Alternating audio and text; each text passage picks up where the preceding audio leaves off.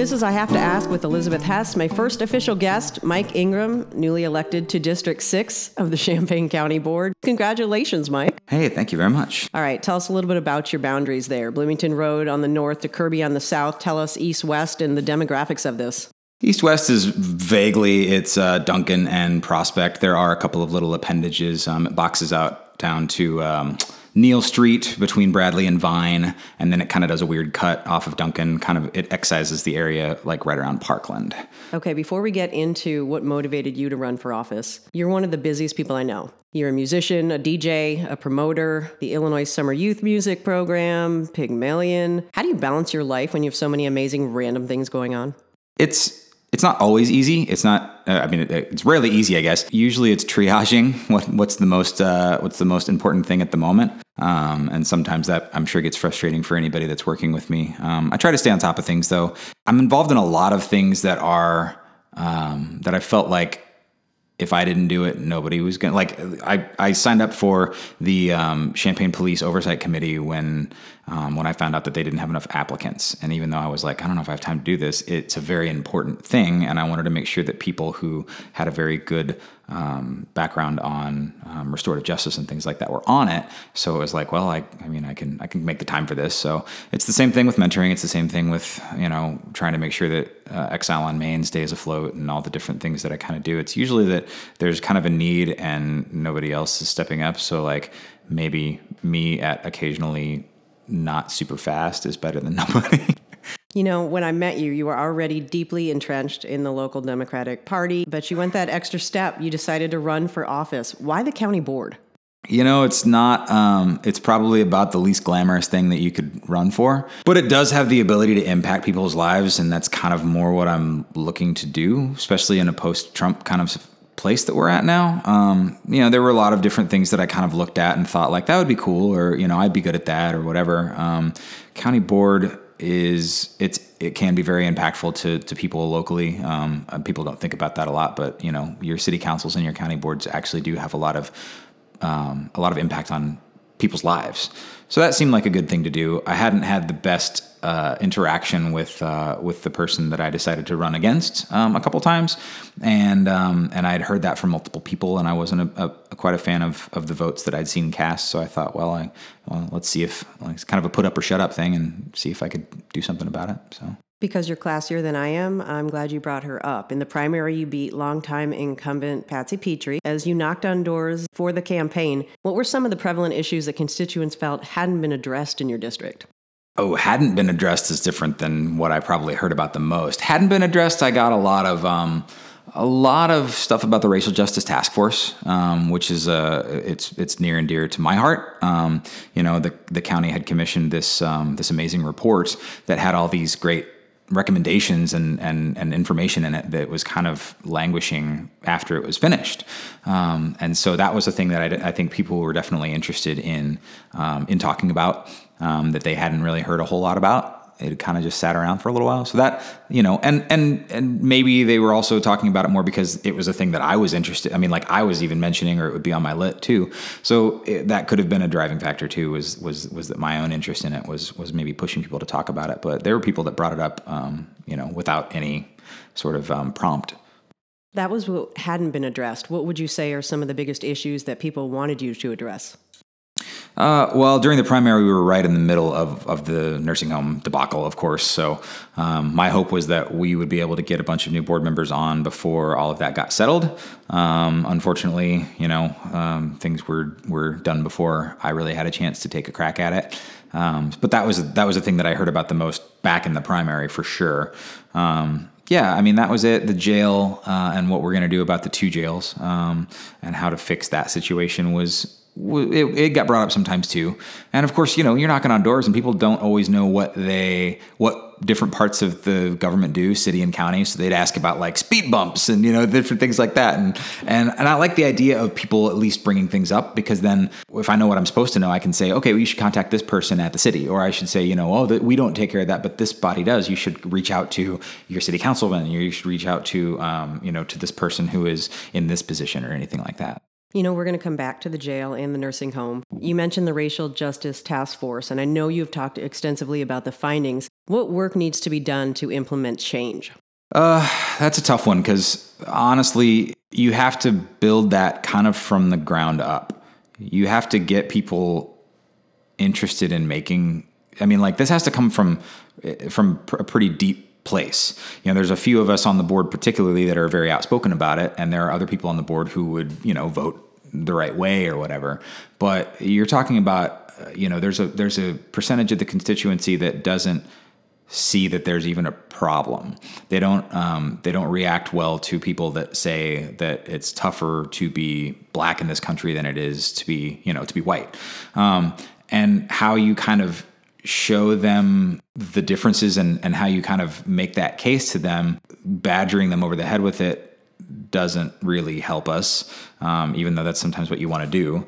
So really, it's it's it's figuring out the right way to explain and make people understand why those things are needed, um, and and why the task force recommended what it did, you know, and those things. So that's honestly that's the biggest thing is going to be you know making sure that people understand why you're doing those things, why you're trying to fix things that they might not realize are wrong and that's it's it's not easy. That's not an easy thing to to to realize that goal. Like that's pretty hard. Now, you've been very vocal in the nursing home and how you would like to fight to keep it open any way you can. Now you have a voice on the county board. Are you confident the current buyer, the potential current buyer, will continue to deliver on that mission? Uh, I mean, flatly no. Um, that's not a that's not a thing that is really within their business model. Um, it's one of the reasons that I was hopeful that we could, you know, table their offer for a while and see if anything else better did come along. Um, you know, when you throw something out there and you get this kind of low ball first look bid, if you're eager to just get rid of it, you know, like a lot of people were, then immediately you just go, yes, cool, great. And then maybe we'll try to make some sort of consolation, you know, agreement with them that will save some of the things that we want to keep about it. But, you know, when you're that eager to get rid of it, you're just going to kind of jump at it. And that was, that was a difficult thing to watch because we don't really know if anything better could have come along. We don't know if we could have better served the people that live there, the people that work there. No, I don't I don't have a ton of confidence in them. I also if they go against any of the things that they've negotiated to do, Medicare beds or, you know, keeping their contract with AFSCME or anything like that, they know that they it's them versus the state's attorney's office, which is underfunded. You know, I mean, like, you know, there's so they know that it's going to be their millions of dollars versus Julia Rietz, you know, and that's, you know, I, I wouldn't want to go up against Julia Rietz, but I have a feeling that if I had billions of dollars, that I'd be like, well, you 20 people can go up against her and I'll go to the Caymans or whatever I do. You know, like um, so. Yeah, I it's it's a difficult situation because I want to keep an eye on it and I want to make sure that they do the things that they've said they're going to do and I want to make sure that we take care of people as best we can with the situation that we have. It's hard to foresee that going smoothly. Now, you went on record that you weren't a fan of the creation of a county executive, and now she's here. What do you see your actual role with that position now that you're on the board? Um, we're still kind of figuring it out, honestly, and that's kind of uh, I, I I had thought that the transition team and all the recommendations would be kind of done by the time that we got there. Um, come to find out that that isn't the case. So we we get to make up a little bit of the landscape and see how it's going to work. You know, who's going to oversee what, and you know which which body or which position is going to do certain things. So, you know, I, I, it's still a position that's here to stay, and it's still something that all of us are going to have to work with regardless. So, um, I'm excited. I mean, like, honestly, you couldn't find a better resume uh, than than Darlene's for that job. I mean, like the breadth of knowledge that she brings to this position is is, is huge, and and it's really great. You know, being as somebody that's never really run for anything too, she kind of comes in with this with this kind of how to make this not sound like a, it's talking down, but it's more like that she just kind of comes with like this fresh, unscathed feeling about politics. I'm hoping. I mean, I'm, I'm, I'm sure she saw plenty of stuff during her own first campaign, but like she doesn't have the years of like slugging it out and and heavily partisan stuff that, that some people that would have run for positions like that would have. So I'm, I'm I mean I'm hopeful. I'm hopeful that she brings all the wonkiness and all of the knowledge that she has, um, and and we're able to do some really cool things with all of that. One of the main issues facing the county board and Darlene is what to do with the satellite and the downtown jail facilities. If you could allocate any amount of money to fix this situation, let's say Magic Unicorn, how would you do it? What, what's the right solution for this? Um, the right solution is, I mean, the downtown jail should be jettisoned. I mean, whatever we can do with it to get rid of it and not be utilizing it for what it's being used for. Um, the ADA compliance and what it would cost to, to get us there, um, it's not really worth it for for something that exists the way that it does. The problem with that is that um, you know there's space that's being utilized there that would need to be made up somehow because um, it's not just beds. It's not, you know, there's offices. There's also um, at the satellite jail right now, there's barely any room for there to be anything um, for those of us that are like super into restorative justice and programming and things like that. There's not really any room for that. And a lot of times classes get preempted because there aren't enough places for uh, for people to meet their lawyers. Um, so that becomes really problematic for me because I don't want to put money into the idea of making it a bigger place for more people to be held in, but I want to make it a place that actually is able to serve the people that are being held there in a better capacity. So, you know, magic unicorn or whatever the phrase that you just used was golden unicorn whatever i don't know what she said but it sounded um, that was it was the first time i believe i've heard that phrase. And i just made it up on the fly. mm-hmm, uh-huh. you just made it up? Good job. Okay cool. All right well um, that's I'm gonna, I'm gonna trademark it, so keep going. Okay, well, let's trademark it before somebody calls it makes it a sex position. Um, so if I had the magic unicorn uh, or whatever money, um, yeah, I mean, mostly it would be just making sure that we had the the right amount of space to actually do things in there that are going to benefit the people that that are there. You know, there may be a need for better isolation um, situations and things like that, but honestly, like whatever we can do to keep driving the census down, but also make sure that the people that are there for legitimate reasons why we you know would need them as a community to be there have access to things that could potentially help them not be the people that we're putting in there. So that's it's it's tough. You know, you have no idea how much that's going to cost, and you have no idea if you're going to be able to make that happen without um, people attaching other ideas to it or whatever. Um, for me, if it, it, would just be nice if we could coast something in that basically made those those improvements better and made the you know made everybody that's working there and and having to stay there um, made their time better spent there. Speaking of better time spent, on the day before the November election, you were at Illini Union helping to manage the crowd of student voters. now, you were increasingly frustrated and angry about the unnecessary lines, your Facebook posts, just your face. I was there with you. Yeah. You brought pizza, you handed out water, you talked to the students so they would stay and vote. What about this issue just fired you up? I, you know, I even thought when I was when I was talking about what to maybe run for for for office, um, clerk wasn't something that was out of the realm of possibility for me. I've always really taken voting seriously. I've always wondered what we could do as a country, as a community, to increase turnout percentages. Um, what we could do to make sure that people that that don't vote know that know when it's time. You know, um, any information that you can give anybody that's going to increase their percentage chance of actually going out and voting. Um, how we can get to people who don't think they can vote. Um, honestly, like that was a big part for me when I was canvassing for the primary. Was finding people that, that said, "Oh, I can't vote. I'm a felon," and being able to like say, "Actually, no, you can." Like it's a very common misconception. It's the case case in some other states, so people think that, or they've been told that by people who, you know, either came from other states or maybe people who just didn't want them to vote, honestly. Um, so I've always really been into the idea of that. You know, as a as a person who reads a lot um, about like I don't read I don't read a lot of stuff that isn't about like Reconstruction or Jim Crow era, um, you know, Voting Rights Act era stuff. That stuff maybe because I read so much about it, it always feels like it's present in my mind. But like the the fight to do that and the fight of suffragettes and the fight after suffragettes got the right to vote for actually women of color to be able to vote, the number of different fights we've had just for people to be able to go to the ballot box sits kind of heavily on me and like what we can do to make sure that there aren't hindrances to that to that vote. You know, it isn't it isn't prevalent here the way that it is in North Carolina or in Alabama or anything like that, but it still happens. You know, and it, and it happens in much sneakier ways. You know, we don't have voter ID laws here, but we do have you know clerks that make things a little bit more difficult for certain people to vote than others.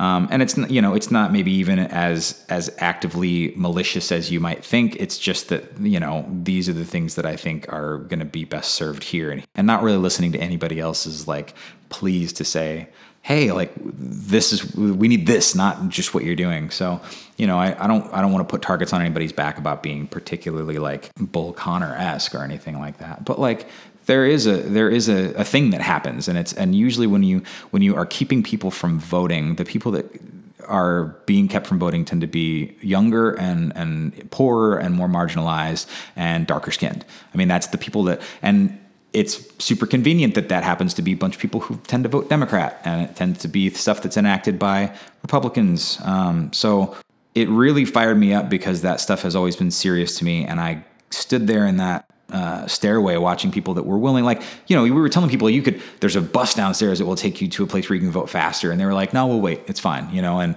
um, other people have to get to class. They were letting people cut in line if they had to you know if they didn't have time and they wanted to vote before class. Seeing the kind of community that suddenly developed in the union for like two or three days of people that were like there to vote or there to help people vote in whatever way they could. I mean, like the organizational effort that suddenly happened when you know, like like you said. I mean, I put up a post about it. A few other people did, and then suddenly there's just people driving their cars over and like, I'll take three people to Brookens or whatever. It was like touching, and it was also touching to watch people that were like, I'll wait. You know, it's fine. I'm I'm gonna wait then you also look at the flip side of that and the people that were clearly walking up, seeing the line and going, no way, and walking away. And you don't know if they're ever going to go, you know, if, the, if it's the day before voting, you don't know if they're going to come back the next day. You don't know if they're going to go to their actual polling place the next day. They might see that and think, you know, it's not worth the time or I don't have the time. Um, I've got a shift in an hour and there's, they're saying it's a two hour wait. It kind of like broke me a little bit that day because it, it was amazing to see the mobilization and the people's kind of desire to vote, but it was also like, it wasn't as necessary as as as I mean, like it, it wasn't really at all necessary, but it was it could have been so much better and so much better handled. Um, that that it it just really like yeah, I, I, I definitely kind of took to um, took to social media to kind of vent that frustration because I you watch a bunch of people that are that willing to do it and be, and and you know you hear them talking like we'd be in line and there'd be people that were like this is why my friends don't vote, you know, or this is what, you know, like this is, it's so clear that they don't want us to vote. And, and that might make some people think like, well, fuck that, I'm going to stand in line. Like, um, but for other people, they're going to say like, it's not worth it, you know, like they don't want my vote or anything like that. And I don't want anybody to feel like that, like anywhere in this country. That brings me to my last question. You have name recognition, people recognize your face, and that just makes people trust you, respect you, and I have no reason to suck up to you. So I'm just going to say it. People have talked about wanting you to run for mayor, and I know people have asked you for that. The Democrats need a strong person on the ticket. Have you considered running for mayor of Champaign? Um, yeah, I've thought about it. People have mentioned it. I mean, people mentioned it just this last couple of weeks when it was petition time, and I, you know, and and they were like, "Ah, oh, Susana Mendoza's doing it. You can do it." And I was like, "Guys, I just finished my first campaign. Like, it was long. People are sick of hearing from me. I would imagine, but also like my wife's probably sick of me actively campaigning. like, there's, it, you know, it was draining. It was it was adding a lot of stuff to my life that was, uh, you know, that you felt was like has to be done now because there's a time limit on this stuff it is in its capacity kind of a cheerleader for Champaign. Um, and the and the overall you know county and area as well. And I feel like that I'm I'm not uniquely qualified to do, but I feel like I'm very qualified to do. It's something that I kind of already do anyway. Um, I try to spend a lot of time shining light on things that maybe don't get the recognition or the um, you know the donations or whatever that they deserve. Um, and I feel like that's kind of one of the things that you would you would be doing basically. Um, plus, you're also the liquor commissioner, which I have a you know an adult life spent uh, working at, playing in, and being around bars. So that's that's helpful to have that kind of probably level of knowledge too. But yeah, I mean, it's something I've I've certainly thought about. It's I've thought about multiple offices though. I mean, I thought like, where can I go and what can I do to make the most impact? You know, like there's certain positions. You know, we finally just now elected our first um, our first black elected official countywide. Um, that took much longer than it should have, and, and it's and it's good that we're finally there. You know, we finally have um, openly gay uh, countywide officials. We have two of them now. Um, but for a long time, uh, you know, everybody that was in government looked like me, and I don't really always appreciate how people that look like me act and how they legislate. Um, so it's not necessarily that I feel like I need to like rep for white dudes because we don't need that. We've got plenty of that. But it's like it's almost like I just want to like kind of make sure that that that I can utilize that privilege and that um, you know that the status or whatever um, to to make things better for anybody that doesn't look like me. Um, so yeah, where can I go? Like, what can I run for where I could maybe use that and kind of interrupt some stuff that that normally wouldn't get interrupted, or or how can I kind of sneakily get in with my um, with my very you know pro. Was I was recently called um, militantly pro black uh, as an insult. I think the person meant it as an insult. It was like an online comment that was like, well, like I was supposed to listen to somebody who's just militantly pro-black, and I was like, and I was like, thank you, like, yeah, like, yeah, like, so yeah, how can I utilize that to kind of best serve everybody, you know, not just people that look like me or not just people that live in my neighborhood. Um, you know, as a county board member, I'm supposed to represent the people of my district, but I'm also supposed to kind of, you know, it's uh, what I do will impact everybody in the county. Um, and so that's you know it's something that I, I do think about a lot you know what's the best way to utilize those feelings and, and that drive. Mike ingram district 6 of the champaign county board thank you for your time today. Hey thank you very much